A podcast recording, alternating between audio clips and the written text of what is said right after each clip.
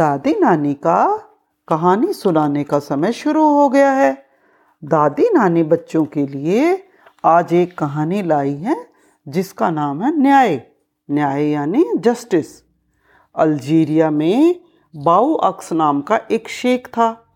उसके राज्य में बारह काजी थे। सभी अपनी ईमानदारी और जस्टिस के लिए बहुत फ़ेमस थे। एक दिन बाऊ अक्स को पता लगा कि उनके बारह काजियों में एक काजी अपने न्याय के लिए बहुत फ़ेमस है। बाऊ अक्स ने उसको टेस्ट करने का डिसाइड किया। बाऊ अक्स ने साधारण आदमी के कपड़े पहने। एक मामूली से घोड़े पर बैठकर वो उस काजी के शहर पहुँचा। शहर के दरवाजे पर पहुँचते ही उन्हें एक लंगड़ा आदमी मिला। उसने कपड़े फटे हुए पहने हुए थे। वो भीख मांग रहा था। लंगड़ा आदमी मतलब उसका पैर खराब था। तो यहाँ कहानी में उसे बार बार लंगड़ा ही कहा जाएगा। उसने कहा, मैं एक बेसहारा लंगड़ा आदमी हूँ। मुझे बाज़ार तक जाना है। शहर में मेला लगा हुआ है। मुझे डर लगता है मैं इस भीड़ भाड़ में किसी आदमी, घोड़े या ऊँट के पाँव के नीचे आकर कुचल न दिया जाऊँ। आप मेरी मदद कीजिए। उसने बाउअक्स से कहा तो मैं क्या कर सकता हूँ? बाउअक्स ने उससे पूछा, आप शायद बाज़ार जा रहे हैं, मुझे भी वहाँ काम है। मैं आपके घोड़े पर आपके पीछे बैठ जाऊँगा और कृपा करके आप मुझे बाज़ार छोड़ दें। बाउअक्स ने बड़ी मुश्किल से उसे अपने घोड़े पर अपने पीछे बिठा लिया। घोड़े पर बैठकर दोनों बाज़ार पहुँचे। बाऊ अक्स ने अब लंगड़े को कहा, बाज़ार आ गया, आप उतर जाइए। लंगड़े ने अकड़ कर कहा, मैं क्यों उतर जाऊँ? आप ही उतर जाइए। भाऊ अक्स बहुत हैरान हुए, उन्होंने पूछा क्यों? लंगड़ा अकड़ कर बोला, ये घोड़ा मेरा है। ये घोड़ा तुम्हारा है? इस बात का क्या मतलब? लंगड़ा बोला, मेरा मतलब ये घोड़ा मेरा है, और आप नहीं जानते, हम लोग न्यायप्रिय काजी के शहर में आ गए हैं। यदि हम लोग झगड़ा उनके कोर्ट में ले जाएँगे तो वो मेरे फेवर में ही अपना फैसला देंगे। बाऊ अक्स ने कहा, वो ऐसा क्यों करेंगे? घोड़ा तो मेरा है। नहीं, आप ये बात नहीं समझ सकते। काजी, आपको हट्टा कट्टा और मुझे कमज़ोर, गरीब, बूढ़ा देखेंगे तो वो मेरे ही फेवर में फैसला करेंगे। और वो घोड़ा मुझे ही देंगे। वो सोचेंगे, घोड़े की ज़रूरत ज़्यादा मुझे है। लंगड़े ने चलाकी से कहा। बाऊ अक्स ने कहा, यदि काजी इस तरह से न्याय करेंगे तो हम उस, उन्हें न्यायप्रिय काजी कैसे कहेंगे? लंगड़े ने हँसते हुए कहा, काजी साहब, न्यायप्रिय ज़रूर हैं, परंतु उनसे भी तो कभी गलती हो सकती है। बाऊ अक्स ने अब सोचा मैं यहाँ पर काजी की पहचान ही करने आया हूँ, और ये बहुत अच्छा मौका है। उन्होंने लंगड़े से कहा, चलो ठीक है, हम काजी के पास चलते हैं। वो दोनों काजी के कोर्ट में पहुँचे। वहाँ एक मुकदमा पहले से ही चल रहा था।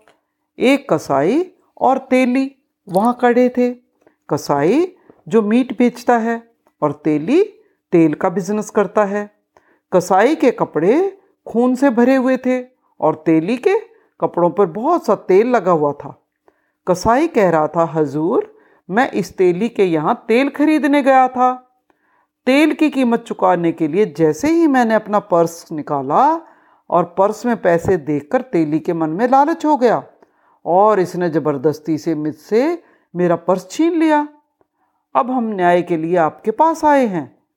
तेली ने कहा, हजूर, ये आदमी झूठ बोलता है। ये पर्स और पैसे सब मेरे हैं। काजी ने थोड़ी देर सोचा, फिर कहा, ये पर्स और पैसे यहीं छोड़कर चले जाओ। कल तुम दोनों आना, तब तुम्हारी बात का फैसला होगा। कसाई ने पैसे काजी के पास रख दिए। कसाई और तेली दोनों वहाँ से चले गए। अब बाऊ अक्स और लंगड़े की बारी आई। बाऊ अक्स ने काजी को सारी बात बताई। इसके बाद लंगड़े ने कहा, हजूर, ये घोड़ा मेरा है।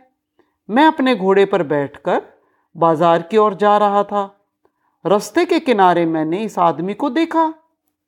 ये मुझे थकान के कारण अधमरा सा नज़र आ रहा था। मैंने इसे अपने घोड़े पर बैठाकर बाज़ार तक लाया। बाज़ार में आदमी घोड़े से उतरने के लिए तैयार नहीं हुआ। अब हार कर मैं आपके सामने आया हूँ। काजी कुछ देर सोचता रहा। फिर उसने कहा, ये घोड़ा यहीं छोड़ जाओ। कल दोनों तुम आकर मुझसे मिलो। बाऊ अक्स और वो लंगड़ा दोनों वहाँ से चले गए। दूसरे दिन काजी का फैसला सुनने के लिए कसाई और तेली आए और बाउअक्स और वो लंगड़ा भी कोर्ट में पहुँच गए। पहले तेली और कसाई को बुलाया गया। काजी ने अपना फैसला सुनाते हुए कसाई से कहा ये पर सचमुच तुम्हारा है, तेली का नहीं है। अपने ये पैसे लो और तुम जा सकते हो। और फिर अपने कोर्ट में अपने एक ऑफिसर से कहा, इस तेली को पचास मुक्के लगाओ, इसको पनिश किया जाना चाहिए। अफसर ने काजी की आज्ञा का पालन किया और तेली को मुक्के लगाए। कसाई अपना पैसा पाकर खुशी खुशी घर लौट आया। इसके बाद बाऊ अक्स और लंगड़े की बारी आई। काजी ने बाऊ अक्स से पूछा, तुम अन्य बाकी के बीस घोड़ों में अपना घोड़ा पहचान सकते हो? जी हाँ हजूर, बाऊ अक्स ने कहा। और तुम? काजी ने लंगड़े से पूछा। ज़रूर, हजूर, मैं अपना घोड़ा पहचान सकता हूँ। काजी ने बाऊ अक्स से कहा, चलो, तुम मेरे पीछे पीछे चलो। वो दोनों एक बहुत बड़ी घुड़साल में पहुँचे। जहाँ पर बहुत सारे घोड़े बंधे हुए थे। और काजी ने बाउक्स को अपना घोड़ा पहचानने को कहा। बाउक्स ने अपना घोड़ा पहचान लिया। फिर काजी ने कहा, अब उस लंगड़े को यहाँ भेजो और तुम जाओ, कोर्ट में मेरी वेट करो। बाउअक्स ने काजी की आज्ञा का पालन किया। लंगड़े से घुड़साल में जाने को कहा। लंगड़ा तेज़ी से लंगड़ाता हुआ भीतर गया। उसने भी बिना हिचकिचाए अपना घोड़ा पहचान लिया, क्योंकि लंगड़े ने घोड़े को अच्छे से याद किया हुआ था। काजी ने कहा, ठीक है, चलो, कोर्ट में चलो। काजी न्यायालय में लौट आया। अपनी कुर्सी पर बैठकर लंगड़े की वेट करने लगे। थोड़ी देर में लंगड़ा वहाँ पहुँच गया। काजी ने बाऊ अक्स से कहा, घोड़ा तुम्हारा है, गुड़साल में चले जाओ और अपना घोड़ा ले आओ। फिर अपने ऑफिसर की तरफ़ मुड़कर कहा कि इस लंगड़े को पचास मुक्के लगाओ। लंगड़े को मुक्के लगाए गए।